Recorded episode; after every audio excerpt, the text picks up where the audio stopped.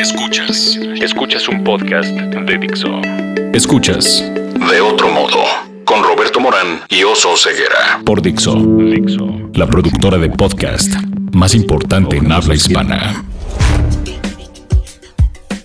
Tres de cada cuatro empleados tiene estrés laboral, o sea, no se siente a gusto con lo que está haciendo, o se siente conflictuado con su trabajo. Luego en México somos de los países en donde trabajamos más horas, eh, junto con Turquía, eh, como el 30% de la fuerza de trabajo trabaja más de 50 horas a la semana. O sea, no tenemos balance entre nuestra vida, nuestro trabajo, estamos agobiadísimos, luego hay muchísimos costos por ausentismo y por esta cosa nueva que ahora le hablan presentismo, que es estar como zombie en la empresa, ¿no? El estar ahí nada más, pero no estar. Y Jonathan Cuevas, que es nuestro invitado de hoy, está aquí para resolver esta situación, porque Jonathan está en Mercer Marsh Beneficios, que es una consultoría que les ayuda a las empresas a hacer programas de salud y bienestar para sus trabajadores. ¿Así es? Es correcto.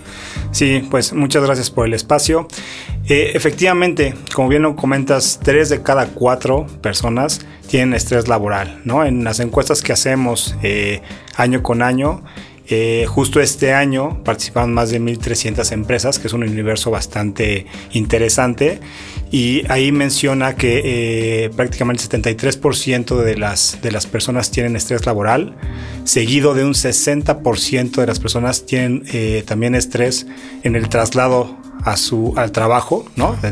Casa, trabajo, trabajo, casa es una gran ciudad y obviamente también eso va de la mano con el tema de estrés. Y un poquito arriba del 50 al 52% de las personas tienen problemas emocionales. Es el top 3. Eh, y si lo relacionas y si lo ves de esa manera, está totalmente relacionado con temas emocionales, estos tres eh, principales causas de, estrés. Entonces, eh, pues es algo muy importante, ¿no? Pues estás si no estás con los temas emocionales, estás pensando que tienes una... Ah, por cierto, también México es uno de los países en donde más personas dedican tiempo a atender a alguien con una discapacidad en su casa o tienen que atender a, una persona de más edad o tienen que atender a un niño. Entonces están ahí con la ansiedad de que qué pasará con la persona de más edad, que no tienen, no hay una red, porque el sistema de salud no nos ayuda a todo esto. ¿no? Esos son parte de los sistemas. Aquí estamos el oso ceguera y el que habla Roberto Morán. Pues este es de otro modo y qué bueno que estás aquí, Jonathan. Pues vamos. bienvenido, Jonathan. Soy oso ceguera y quiero preguntarte cómo identificas tú como persona que tienes esta depresión, esta esta ansiedad de trabajar, o sea, de, o de, este presentismo que decías hace rato, Roberto. O sea, yo no lo había oído nunca, la verdad. No, tampoco, pero pues parece que las empresas ya lo están detectando, ¿no? O sea, que eres un zombie en tu oficina. Sí, es correcto. Eh, pues mira, todo el día quieres ir al Seven. Oye, no, se les ofrece nada. Voy a bajar por algo de comer. No, mira, efectivamente es, un tema bien interesante y, justo eh, las empresas tienen que hacer ya un diagnóstico psicosocial, ¿no? ¿Y qué es esto? O sea, la Secretaría de Trabajo lo que está implementando y que ya efectivamente eh, ya es algo obligatorio, ¿no? Pues ya no es un anteproyecto, ya es una regulación que está, eh, que, que notificó la Secretaría de Trabajo y es la NOM 35 donde refiere que se tiene que hacer un diagnóstico psicosocial a los empleados. ¿Y esto qué significa? Hay un cuestionario de riesgos psicosociales en donde obviamente se está midiendo el tema de estrés, se mide el tema de liderazgo y se miden varios factores los cuales nos indican eh, en dónde está el problema, ¿no? Eh, prácticamente van a salir eh, con un porcentaje importante de estrés laboral. Sin embargo, hay que identificar cuál es la razón o cuál es el área en la cual se tiene que trabajar y se tiene que hacer alguna iniciativa para disminuir estos riesgos y que a la larga no se tenga incapacidades por temas de ansiedad o depresión, ¿no? Justo el tema de estrés no está catalogado como una enfermedad, pero el estrés conlleva o deriva, a una ansiedad o a una depresión. Y eso sí son enfermedades por las cuales te puede dar incapacidades, ¿no? Entonces se tiene que hacer este diagnóstico. Eh, afortunadamente ya la, ley está poniendo esto eh, como algo obligatorio en las empresas. Esto es muy nuevo, Jonathan de eso que estás diciendo de la NOM 35. Es correcto. Se, justo un magistrado lo autorizó el 22 de septiembre de, 2018. y, es eh, y justo eh, en octubre ya va a salir en el diario oficial. Pero por más que te digan que es obligatorio, la cuestión es que las empresas tienen que encontrar que hay también un beneficio, ¿no? Y antes de empezar aquí a grabar, pues decíamos, pues nosotros nos ha tocado algunas empresas que dicen, ay, tengo un programa de bienestar porque hay un torneo de fútbol anual. Eh, ¿Para qué? ¿Para qué quisiera una empresa hacer un programa de bienestar? ¿Qué, qué es, lo que, qué es lo que gana? Sí, bueno, Justo, tienes toda la razón. Eh, tenemos muchísimos clientes. Tú entraste los torneos de fútbol de expansión. Es malísimo. siempre perdíamos. No, y, justo, eh, ¿cuál es la razón por la cual eh, hacen alguna, algún programa de wellness dentro de las empresas? El 95% de las respuestas es por, por mejorar la satisfacción de los empleados. Sin embargo, el problema es que no se mide y no se hace un programa bien estructurado de salud o de wellness o de bienestar, ¿no? Porque nosotros también eh, recomendamos que tengan varias esferas o que se cubran varias esferas, que es el tema físico, el tema de prevención, el tema balance vida-trabajo, que es lo que estamos comentando ahorita, los temas emocionales y el eh, wellness financiero, ¿no? Eso para nosotros es un wellness eh, integral, un programa de bienestar integral. Pero ¿qué es lo que tenemos que medir? Si realmente esto es exitoso y si realmente esto tiene un impacto dentro de la población. Y eso es lo que tenemos que, realmente ver, si hay un retorno de inversión por tener este, este programa de bienestar, ¿no? En nuestra experiencia lo que hemos logrado es tener un retorno de inversión de 2 a 1. Por cada peso invertido en iniciativas de bienestar, tenemos un retorno en costos evitados de dos pesos. ¿A, qué te refieres con en nuestra experiencia, Jonathan? ¿en, qué ámbito? Sí, justo eh, me refiero porque tenemos eh, muchísimos clientes, más de 50 clientes, los ah. cuales eh, tenemos un programa que nosotros diseñamos, estructuramos el programa de bienestar, lo implementamos. ¿Cuál es la metodología que tenemos? Primero hacemos un diagnóstico de los riesgos de la población, tanto físicos, en esta ocasión ya estamos obviamente hablando también de riesgos psicosociales, riesgos emocionales, riesgos financieros. Y cuando ya tenemos este diagnóstico, entonces ya podemos eh, pues decirle las, o recomendar a las empresas qué es lo que se tiene que hacer, ¿no? Es como haciendo nada más una analogía, es voy al médico, hago un diagnóstico y después le doy la medicina, pero sin saber el diagnóstico no puedo dar una medicina, entonces primero tengo que saber cuáles son los riesgos que tiene la población, de, eh, en este caso son mis empleados, y a partir de ahí hago recomendaciones para saber qué iniciativas tengo que hacer para disminuir esos riesgos. Y por ende bueno, ¿cuál es el objetivo real? Es disminuir ausentismo, es disminuir eh, costos en salud, disminuir incapacidades, ¿no? etcétera. Entonces, justo es donde tenemos que empezar a medir el retorno de inversión. Que ahí hay números bien impresionantes, ¿no, Roberto? De lo, que dice la OCDE de La Fundación de Salud, la ah, Fundación de la, para la Salud, la Funsalud, hizo un estudio sobre los costos de la diabetes, por ejemplo, y decía que el costo por el presentismo es como el 0.1% del PIB, o sea, muchísimo dinero, como 1.600 millones de pesos, no sé cuánto, algo así al año, porque la gente que tiene diabetes que no está bien cuidada, llega al trabajo y pues se siente mal, le duele la cabeza, tiene fatiga, etcétera, y no está bien cuidado y no sabe que lo, está sufriendo por eso, ¿no? Entonces ahí esos costos son los que calculan, ¿no? O sea, este, tienes ahí a la gente que está trabajando sin trabajar, que tienes ahí a, los zombies, y son más caros que, los que el ausentismo. Oye, ahorita que dices eso, Roberto, en mi oficina hay un patrón que seguramente se replica en muchas oficinas, es que llegan a desayunar al escritorio. O sea, se sientan, prenden la computadora y está ahí el vasito de leche, la fruta, el yogur. Y, bueno, o sea, dices, pues eso no es sano, no puede ser sano para nadie, ni para el empleado ni para la empresa, ¿no? Eh, o sea, este tipo de prácticas de, malos hábitos, Jonathan, ¿qué tanto impactan si la fruta, el yogur y la leche, ojalá, pues este los chilaquiles con cebolla y la salsa verde. No, hasta eso sí tienen cierto decoro porque son muy apestosos. o, la torta de tamal, ¿no? también.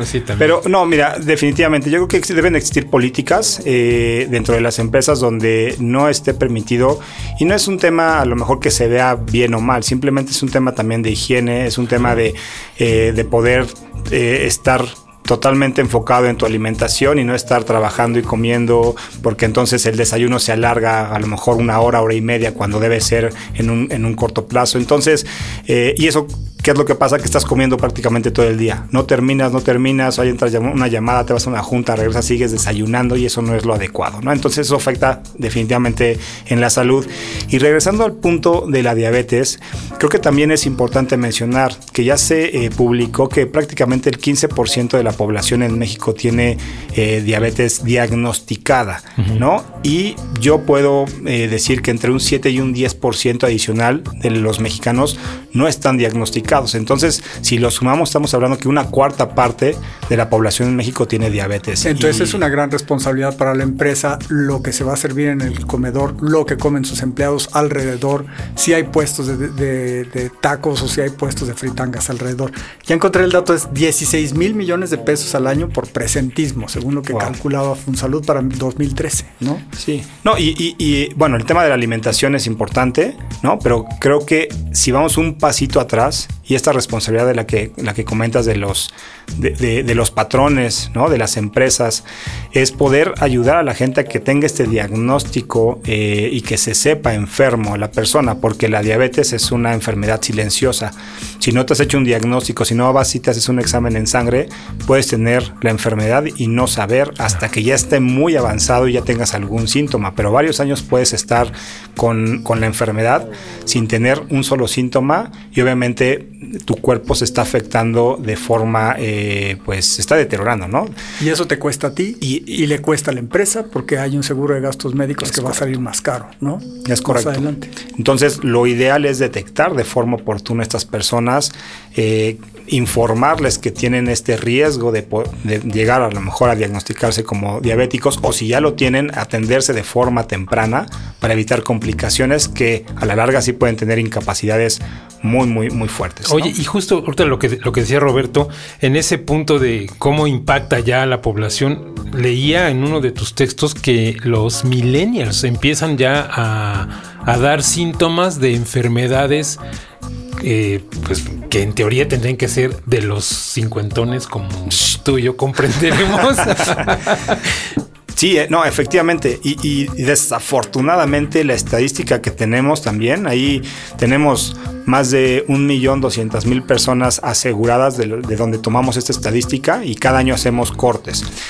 Y lo que estamos viendo de este universo tan grande de personas es que ya problemas de hipertensión, diabetes, cáncer, ¿no? Están en personas de entre los 30 y 35 años, incluso abajo de los 30 años. Cuando antes, en teoría, decíamos, hasta que llegues a los 40 te empiezas a preocupar y hacerte un check-up. La verdad es que actualmente ya hay muchas personas en los 20 altos, en los 30 que, que tienen este tipo de enfermedades y esto nada más es causa de los hábitos que tenemos eh, pues en la infancia eh, y toda la vida, ¿no?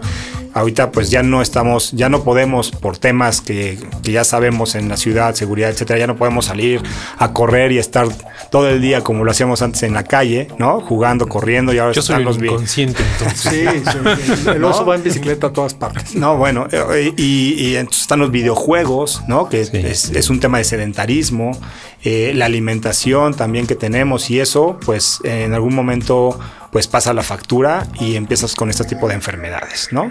Tema de tener un poquito de sobrepeso. También hablábamos de, del sobrepeso y la obesidad, del, ya uniendo las dos cosas, sobrepeso y obesidad, el 73% de la población en México eh, sufre de este padecimiento, ¿no? 30% aproximadamente tiene obesidad y el 43%, 42% tiene sobrepeso. ¿Te tienes que convertir en el papá de tus empleados? No.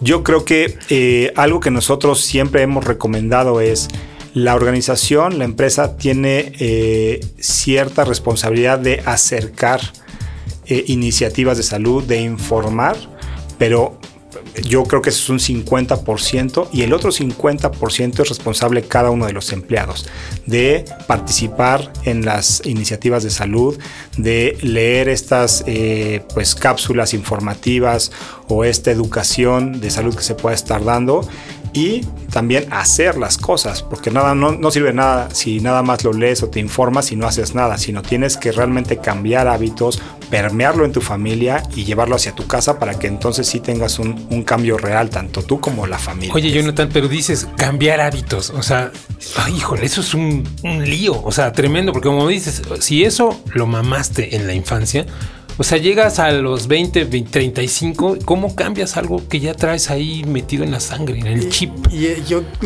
tengo la fantasía, no sé si sea verdad, que todos actuamos, nosotros los empleados, trabajamos, ay, ojalá yo fuera empleado, eh, trabajamos un poco pensando como personaje del cine de, oro mexicano, ¿no? Como Ánimas Trujano, Marga López, que, bueno, que, que sufres y sufres en silencio y sufres sin pedir ayuda. Entonces, ahí también dices, pues es mi sufrimiento y yo estoy mal y yo tengo mi diabetes o yo tengo mis problemas emocionales y no le pido ayuda a nadie, ¿no? Entonces no me vengan a molestar con que cambie mis hábitos también, ¿no? No pasa eso también. Tiene, por eso te preguntaba que si tienes que ser el papá de los empleados. No, mira, nosotros eh, en Mercer March lo que hacemos siempre al iniciar una, eh, alguna metodología es llevamos una práctica de sentido de vida. Y y, depende del momento de vida de cada persona, tienes ciertos eh, drivers que te van a ayudar a, que ese chip justo puedas cambiarlo, ¿no? No sé, si ya estás en edad de jubilación o cerca de la jubilación, es como quieres estar eh, cuando salgas de trabajar, quieres estar sano, quieres estar enfermo en una cama porque estás, porque no te has cuidado.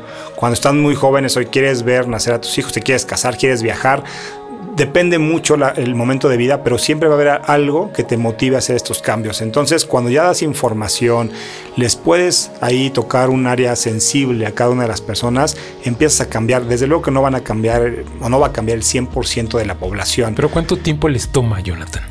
En promedio. Mira, nosotros en, en la metodología, aproximadamente en el segundo año ya eh, después de tener un programa estructurado, de estar comunicando, de hacer iniciativas, de medir, y ya que se miden, volver a comunicar los resultados, que la gente vea que le estamos dando un seguimiento, ya en el segundo año ya hay un tema de cambio de hábitos y se nota perfectamente bien.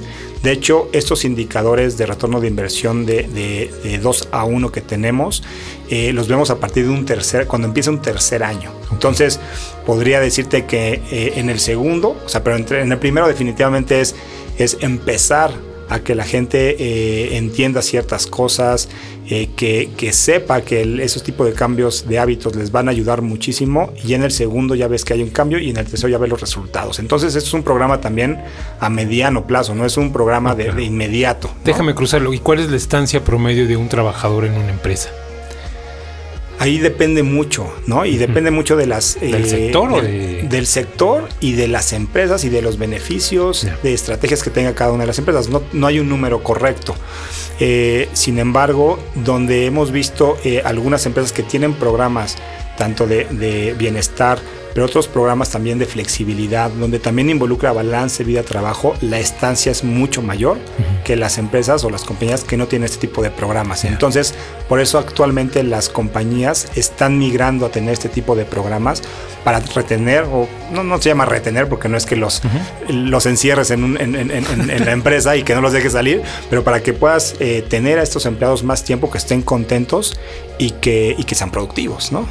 Para crecer juntos, digamos que sea la parte romántica.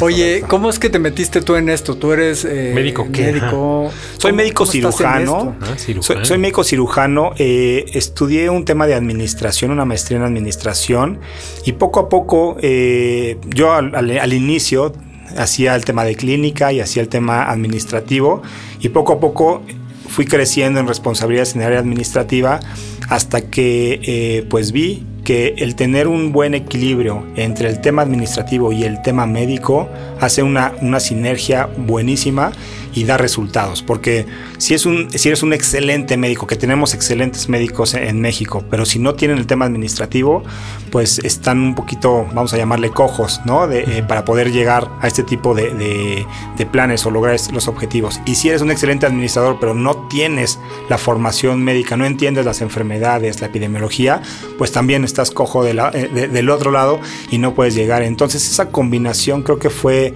muy buena, a mí me ha ayudado muchísimo y con esto hemos logrado programas muy interesantes, hemos hecho eh, pues algunos indicadores de impacto para todas las compañías con las que trabajamos y ha sido todo un éxito los ah, programas de Cuéntanos así brevemente de un caso de éxito así que digas, este es el más picudo que sacamos. Claro que sí. Mira, tenemos una empresa que tiene prácticamente ocho años con nosotros, son 4.500 eh, empleados, es del sector financiero. Y con ellos, eh, pues justo hicimos esa metodología. Primero entendimos cuáles, cuáles eran las necesidades, ¿no? Es una empresa eh, global entonces, corporativo mandó la indicación de necesitamos tener un programa eh, que nos pueda diferenciar del mercado. Eso fue, son de los pioneros que están viendo este tipo de, diferenciador en un programa de salud. Eh, identificamos cuáles eran los riesgos y empezamos a hacer todas las iniciativas. Se pusieron varias eh, clínicas dentro de las empresas, consultorios médicos, se hicieron planes de vacunación, actividad física. Actualmente ya hay nutriólogo, ya hay psicólogos eh, es, un, es un programa de salud muy completo, muy bien estructurado, en el cual todo se mide. Y por ejemplo, en ese, eh, con esa empresa, al cabo de estos siete años, se ha logrado un ahorro eh, en, en, ausentismo, en costos evitados, de prácticamente 20 millones de pesos. Entonces, es un gran caso de éxito. Es un, ya cuando lo ves en millones, la verdad es que cualquier empresa voltea a ver cuando dices 20 millones de, de ahorro por ausentismo o por ausentismo evitado, pues les llama la atención. Entonces esto es un, es un gran caso de éxito que tenemos. No, seguro no estabas preparado para que te preguntáramos esto, pero ¿cuándo te diste cuenta tú que querías ser médico? Yo me di cuenta en la prepa, ¿no? Eh, que quería ser médico porque me, me, gustaba mucho ayudar a, a, mis compañeros. Yo jugaba fútbol, entonces siempre que alguien se lastimaba les preguntaba qué te dijo el doctor, qué te dieron y me lo aprendía casi casi de memoria. De repente me alguna lesión de algún otro compañero y les decía, ah, seguramente tienes esto y te van a dar esto. Y resultaba que sí. Entonces vi ahí que el gusto por la medicina y de ahí me seguí. Mira, así voy a explicar yo cómo me metí a periodista. Porque era tan malo en el fútbol que mejor voy a narrar los partidos. Me recordaste ahorita lo de esto que, estás diciendo. Hay un doctor que se llama Atul Gawande que escribe en la revista New Yorker que era, es teórico y habla mucho de la salud en las empresas y lo acaba de agarrar Amazon para su programa de salud interno. O sea, es un gran experimento que están haciendo los gringos porque su salud, su sistema de salud es el peor de un país del primer mundo. Y creo que nosotros también por ahí andamos de los malitos y también por eso las empresas tienen que hacer algo, ¿no? Sí, eh, definitivamente el sistema de salud en México hay muchas deficiencias, ¿no? Por falta de estructura, porque hay mucha eh, demanda, ¿no? Y por ejemplo, eh, todo lo que es la seguridad social, pues no se da abasto, ¿no? Para poder atender y por eso hay tantas esperas en, ese tipo de, de, atención médica y tienes que recurrir al privado. Entonces es un doble, eh, una doble cobertura en salud. Pero bueno, al final es lo que ahorita tenemos en México. Yo creo que lo que tenemos que hacer es vivir con este o convivir con este sistema y ver qué soluciones. Y lo que yo siempre he dicho es, no hay que contener costos cuando ya estás enfermo. Hay que evitar enfermarte y de esa manera realmente vas a contener costos. Así es. ¿Vamos al cuestionario? Sí, vamos. Muy bien. A ver, Jonathan, ¿cuál es tu palabra favorita? Amor. ¿Tu palabra menos favorita? Enojo. ¿Cuál es la grosería que más te gusta vociferar? Chingada madre. ¿Qué te prende creativamente, espiritualmente? Eh, viajar. ¿Qué no te prende? Algo aburrido. ¿Qué sonido o ruido te gusta? Música clásica. ¿Qué sonido o ruido no te gusta? Eh, el claxon. ¿Qué otra profesión intentarías? Actuaría. wow. Esa es la que normalmente nos dicen que es la que no intentarías. Exactamente. ¿Qué otra profesión no intentarías? Músico. Si llegaras al paraíso y te abrieran la puerta, ¿qué te gustaría escuchar? A mis hijas. Jonathan, pues muchas gracias. ¿Dónde te encuentran? ¿Cómo le hace alguien para empezar un programa de bienestar dentro de esa empresa? Sí, me se pueden comunicar conmigo. Eh, mi correo es Jonathan con J y con TH. Sí, debes tener problemas en el sí. también. Con... es jonathan.cuevas arroba marsh.com o al, al, teléfono es el 55, voy a dar un celular, 55 5408 5323 o pueden hablar al conmutador de, obviamente de, de, Mercer Marsh Beneficios por medio de la página de internet también. Ahí hay un tema de contacto, me pueden localizar y mandar un, un, correíto por, esa, por ese medio. y, y, acuérdense que los programas de bienestar no es para convertirte en el papá de tus empleados, pero sí también como para pues también es parte de tu responsabilidad, ¿no? Un programa. Exacto, trabajen sus propios malos hábitos, reconozcanlo y hagan algo por sí mismos. Sí, es correcto. Yo creo que eh, justo lo que tenemos que hacer es darle accesibilidad a los empleados de ciertas iniciativas, darles información y los empleados también tienen que poner su granito de arena o su granote de arena porque es lo más importante, que a partir de todo lo que te dan, pues tú lo hagas, lo tomes y, esas acciones pues te den un resultado. Ya no le hagan al héroe del cine de oro mexicano. muchas gracias. No, gracias, gracias a ustedes. Dixo presentó De otro modo con Roberto Morán y Oso Ceguera.